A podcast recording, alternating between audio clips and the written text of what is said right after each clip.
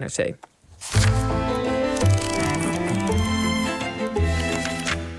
Boeken. Met Bart Funnekotter. Goedemorgen Bart. Goedemorgen. Je hebt weer een stapel historische boeken meegenomen... die Zeker. je voor ons eh, gaat recenseren.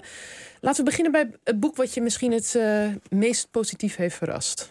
Het meest positief heeft verrast. Jeetje, dat Ja. is moeilijk. Nu zet je me op het verkeerde been. Ze hebben me in ieder geval allemaal aan het denken gezet. Mm. Eh, en het, het boek waar ik het blijst van werd toen ik het las, laat ik het dan zo zeggen, dat is de Zelfdenker. Karel van het Reven, 1921, 1999, eh, van Willem Melging. Eh, Karel van het Reven kwam op mijn pad in het laatste jaar van mijn studie. Toen overleed hij. En ik had eigenlijk nooit iets van hem gelezen. Maar door al de necrologieën dacht ik van... hé, hey, dit moet wel een hele interessante man eh, zijn geweest. Laat ik eens wat bundels eh, van hem kopen. Van zijn eh, essays en columns. Dat heb ik toen gedaan.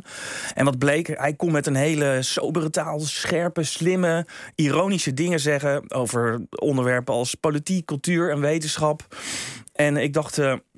van deze man moet ik meer lezen. En sindsdien heb ik bijna alles van hem gelezen, denk ik. En even nog even voor de wat eh, jongere luisteraars. Ja, ik, ik durf het al bijna niet te zeggen. Wat, wat ik bedoel, eh, ja, Ja. stel hem eens aan ons voor. Ja, nee. Karel van het Reven werd in 1921 geboren in een communistisch gezin in Amsterdam. Zijn vader was al eh, was een bekende communist en ook een auteur die onder de nom de plume eh, Vanter schreef in de communistische pers. Zijn broer Gerard is natuurlijk een hele beroemde eh romancier geworden. En Karel zelf die studeerde eh, Russisch totdat zijn studie onderbroken werd door de oorlog. En hij hij zat niet echt in het verzet. Hij kende mensen die in het verzet zaten. Dat is niet zo gek natuurlijk als je uit een communistisch nest komt. Zijn beste vriend eh, kwam te overlijden in een concentratiekamp. En dat is een eerste belangrijke eh césuur in zijn leven geweest. Een eerste belangrijke vormende ervaring. De tweede belangrijke, belangrijke vormende ervaring was een bezoek... een paar jaar na de oorlog aan Moskou. Daar zag hij het reëel bestaande communisme. En dat viel dus enorm tegen. Eh, men- mensen waren arm, er waren bedelaars op straat. En hij dacht van, wacht eens even, dit klopt niet met het Hosanna-verhaal... zoals mij dat altijd verteld is. En toen dacht hij voor het eerst, weet je wat... ik ga eens Marx en Lenin lezen, want dat heb ik nog nooit gedaan. En toen las hij dat en dacht jemig, wat een onzin is dit. En toen viel hij dus van zijn geloof zijn geloof in het communisme. En eh, dat was net in een tijd, eh, we hebben het dan over de jaren 50, maar vooral de jaren 60 en 70, dat links eh, en de, de verbeelding, linkse verbeelding aan de macht was. En daar, daar, daar roeide hij heerlijk tegenin. Hij werd uiteindelijk hoogleraar Russisch in, in Leiden. Dus hij was bezig met de taal die hij lief had. Hij steunde ondertussen dissidenten in de Sovjet-Unie. En hij schreef dus stukjes die ingingen tegen de communis opinio op, het, op een heleboel onderwerpen. Dat ging van literatuurgeschiedenis tot de evolutietheorie. Hij maakte briljant ruzie met een heleboel mensen. en eh, vandaar dus de zelfdenker. Hij was iemand die, nadat hij dus zo teleurgesteld was in, in het geloof waarin hij werd, opgegroeid, is hij altijd zelf zijn eigen. Is hij, is, ging hij lezen en vervolgens niet meelopen met wat iedereen en zijn omgeving eh, in zijn omgeving zegt, maar tot je eigen conclusies komen. En dat is natuurlijk een, heel lofwaardig streven. Zegt weinig mensen hebben voldoende ruggengraat om dat altijd vol te houden, maar hij had dat wel degelijk. Dit is een heel politieke biografie. De mens, Karel van het Reven, komt hier niet echt heel duidelijk naar voren. Want je vraagt je soms wel af hoe lukt het je om zo makkelijk tegen de stroom, met zoveel plezier ook tegen de stroom, eh, stroom in te roeien. Dat is toch een persoonlijkheid, persoonlijkheidskenmerk dat hier niet echt duidelijk verkend wordt. Maar het is gewoon, ik vond het een genot om te lezen weer. En ik denk ook, hè, in deze tijd, eh, wat, zou, wat zou Karel van het Reven hebben gevonden van het huidige maatschappelijk di- discours? Ik denk dat hij vooral teleurgesteld zou zijn over het niveau eh daarvan. en ik denk dat hij dan eh, ook wel op punten waarvan je iedereen, bijvoorbeeld laat ik zeggen, wat meer conservatief ingestelde mensen denken dat Karel van het Reven anti-woke zou zijn. Ik denk dat hij dat op, tot op zekere hoogte ook wel zou zijn. Maar ik denk dat hij het ook niet de makkelijke weg zou kiezen. En dus ook zich ook tegen die conservatieve gedachten wel, eh, wel zou verzetten. Want eh, hij bijvoorbeeld zijn hele leven is die P van de A of Ome Joop blijven stemmen. Zoals hij dat dan, eh, zoals hij dat dan zei. Eh, dus hij is altijd iemand geweest die ook binnen zijn eigen, eh, zijn eigen denkrichting altijd kritisch is gebleven op dingen waarvan je zou verwachten eh, dat, hij daar, dat hij daar wel mee eens zou zijn. Dus een heel eh, lofwaardig figuur voor mensen die hem niet kennen. Ja, dat is mijn grote vraag. Dan denk ik Wat toch. heb je hier aan? aan is het dan boek? ook nog interessant? Nou, of het is een- is het voor de liefhebber? Het is voor de liefhebber, die moet het zeker lezen. Maar de mensen die houden van super strak, ironisch, scherp, origineel proza... die lezen eerst een aantal van die bundels. Afscheid van Leiden met twee potten pindakaas naar Moskou. De ongelooflijke, ongelooflijke slechtheid van het opperwezen. Lezen. En als je dan wil weten waar dit allemaal vandaan komt, dan lees je daarna deze heerlijke, heerlijke biografie. Goed, volgende boek. Het volgende boek is van Katja Hoyer en het heet Achter de Muur. Oost-Duitsland, 1949-1990. Uh, Katja Hoyer werd geboren in de DDR. Ze was vier toen de muur viel en werkt nu al jaren in het Verenigd Koninkrijk als journalist en historicus. En met dit boek heeft ze het complete verhaal, zoals zij het zegt, of in ieder geval een ander verhaal van de geschiedenis van de DDR willen schrijven. Dus niet alleen dat verhaal van dictatuur en, en de Stasi en mensen die bang waren voor de Stasi.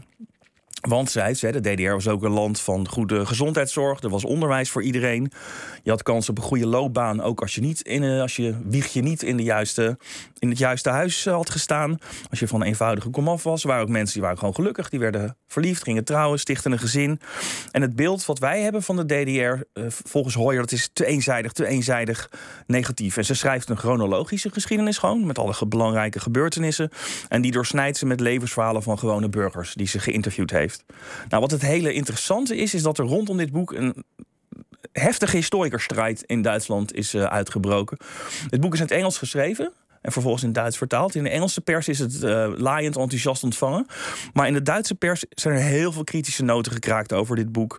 Ja, uh, want ik kan me voorstellen, het idee de positieve kant van de DDR, dat ligt gevoelig. Ja, en zij wil dus vooral laten zien dat mensen ook best een gewoon leuk leven uh, konden hebben. En daarvan zeggen dus haar critici: van ja, daarmee ontken je het fundamentele karakter van de DDR, namelijk een dictatuur waarin geen persoonlijke vrijheid uh, bestond. En ja, je kon carrière maken, maar wee je gebeente. Als je iets lelijks zei over Erich Honecker of Walter Ulbricht eerder, dan was het uh, voorbij. En zij is ook echt heel persoonlijk aangevallen, want haar vader was een officier in het Oost-Duitse leger, de NVA.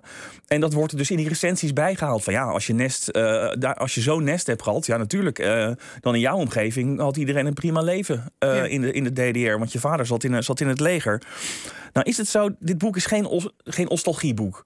En ik, toen ik het las, was ik niet zo heftig geraakt. Uh, en ik denk dat dat toch mee te maken heeft dat mijn geleefde ervaring, zoals dat heet, anders is.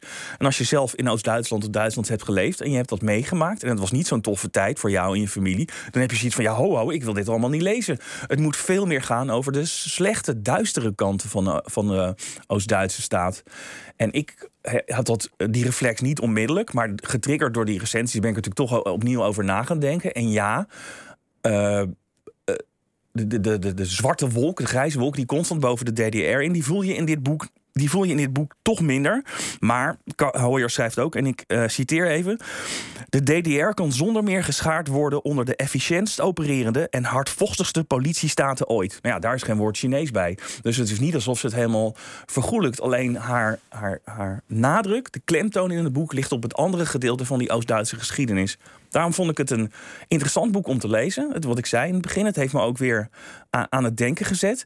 Uh, als je één boek over de DDR zou lezen, dan weet ik niet of dit je het complete beeld geeft. Maar als, als je zoals ik al jarenlang geïnteresseerd bent in Oost-Duitsland, er vaak ben geweest, dan is dit een prima boek om je, je horizon nog eens wat te verbreden. En nog eens na te denken over de menselijke aard. Namelijk dat ook in de slechtst mogelijke omstandigheden, niet alle slechtst mogelijke omstandigheden, want die kwamen in het vorige uur aan bod, maar in slechte omstandigheden mensen er toch nog in slagen om er iets van te maken en, uh, en gelukkig te zijn. Ja, nou, toch een interessant boek klinkt wel. En dan ja. uh, tot slot nog, hebben we nog kort om het over je derde boek te hebben van Peter Frankopan. Ja. Peter de transformatie, de transformatie van de, van de aarde, een nieuwe wereldgeschiedenis. Dit is niet het leukste boek wat ik hier ooit besproken heb. Niet het best geschreven boek, maar wel het belangrijkste boek wat ik hier ooit besproken heb, uh, denk ik. Het belangrijkste boek wat je ooit besproken ja, hebt? Dit boek gaat over de alles, is een allesomvattende geschiedenis van de mensheid, mensheid en zijn interactie met weer en klimaat. En echt allesomvattend. Alle nieuwe wetenschappelijke inzichten. Ik schrijf er voor de krant voor NRC veel over. Als het gaat om ijskern meten, uh, kennis over zeestromen, dendrochronologie, dus dat je aan de jaarringen op bomen ziet of het warm of koud was. Uh, uh, isotopenonderzoek, alles zit erin. En hij beschrijft de geschiedenis van de hele aarde, maar vooral de geschiedenis van het Holocene, dus ongeveer vanaf 12.000 jaar geleden. Hoe de mensheid eerst gevormd werd door de natuur. Hoe men reageerde op klimaatverandering en weersomstandigheden. En hoe vervolgens in de laatste 200 jaar de mens het klimaat is gaan vormen. En hij zegt, hè, want het, als je er naar zoekt, lijkt het alsof het klimaat en weer alles, uh, alles bepaalt. Hmm. Hè, je had bijvoorbeeld een kleine ijstijd in de vroegmoderne tijd, 1400, 1700. Waarin de hele wereldeconomie op zijn gat ging. Maar de Ming-dynastie in China stortte in elkaar, maar Nederland beleefde toen juist zijn gloriejaren. Hij zegt het gaat er dus ook heel erg om hoe uh, flexibel een weerbaar maatschappij is om om te gaan met klimaatverandering. En, ja, dat, is ook, en dat is natuurlijk. En dat is de les die hij meegeeft aan het eind van dit boek. Ja. Uh, klimaat is niet ons noodlot, maar we zullen echt moeten handelen om te zorgen dat we de klimaatverandering die eraan zit te komen en die onze schuld is, dat we die de baas uh, kunnen. Het zijn 800 pagina's. Het zet je enorm aan het denken. Je wordt heen en weer gegooid tussen wanhoop en hoop. En uiteindelijk denk ik, Homo sapiens heeft zich al zo vaak weten aan te passen aan de, de, de, de, de veranderingen van het klimaat, de streken van het klimaat, het humeur van het klimaat, dat ik toch hoop dat we ook nu erin slagen om uh, uh, ook deze klimaatverandering de baas te worden. Goed, dat is toch nog iets van hoop. Dankjewel Bart Funnekotter. Dank voor je komst. En voor wie het lijstje boeken nog eens wil nalezen... je kan het vinden op